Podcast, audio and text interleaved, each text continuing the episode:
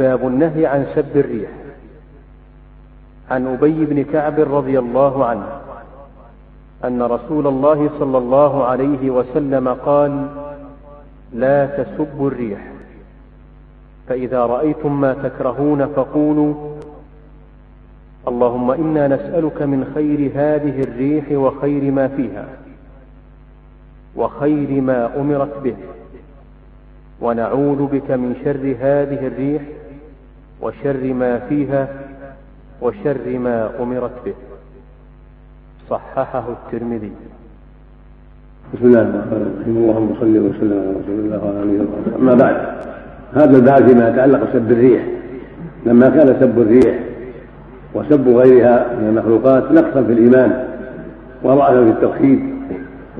نبه المؤلف على ذلك وجعله في كتاب التوحيد ليعلم المؤمن أن سائر المعاصي مما ينقص توحيده وينقص إيمانه ويضعف إيمانه.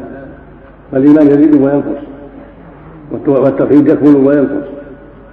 فالمعاصي تضعف الإيمان وتنقص كمال التوحيد والطاعات تزيد الإيمان وتزيد كمال كمال التوحيد.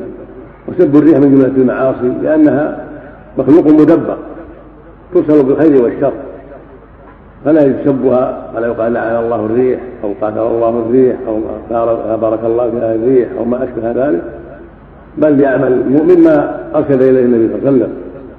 فإذا رأى منها ما يكره شدتها اللهم إني أسأل خير هذه الريح خير ما فيها وخير ما ارسل وانك من شرها وشر ما فيها وشر ما ارسل هكذا جاء في الصحيح حديث عائشة. ان النبي ارسل لهذا أمر أن يقال اللهم خير نسال خير هذه الريح خير ما فيها.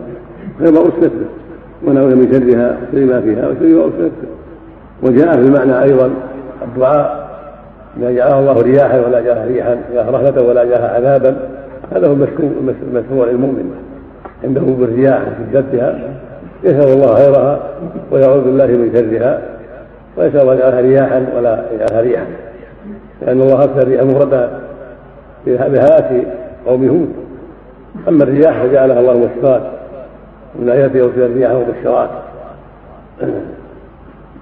قد تكون رحمة لقوم وخرجا لهم وقد تكون عذابا لآخرين كما جرى لعاد.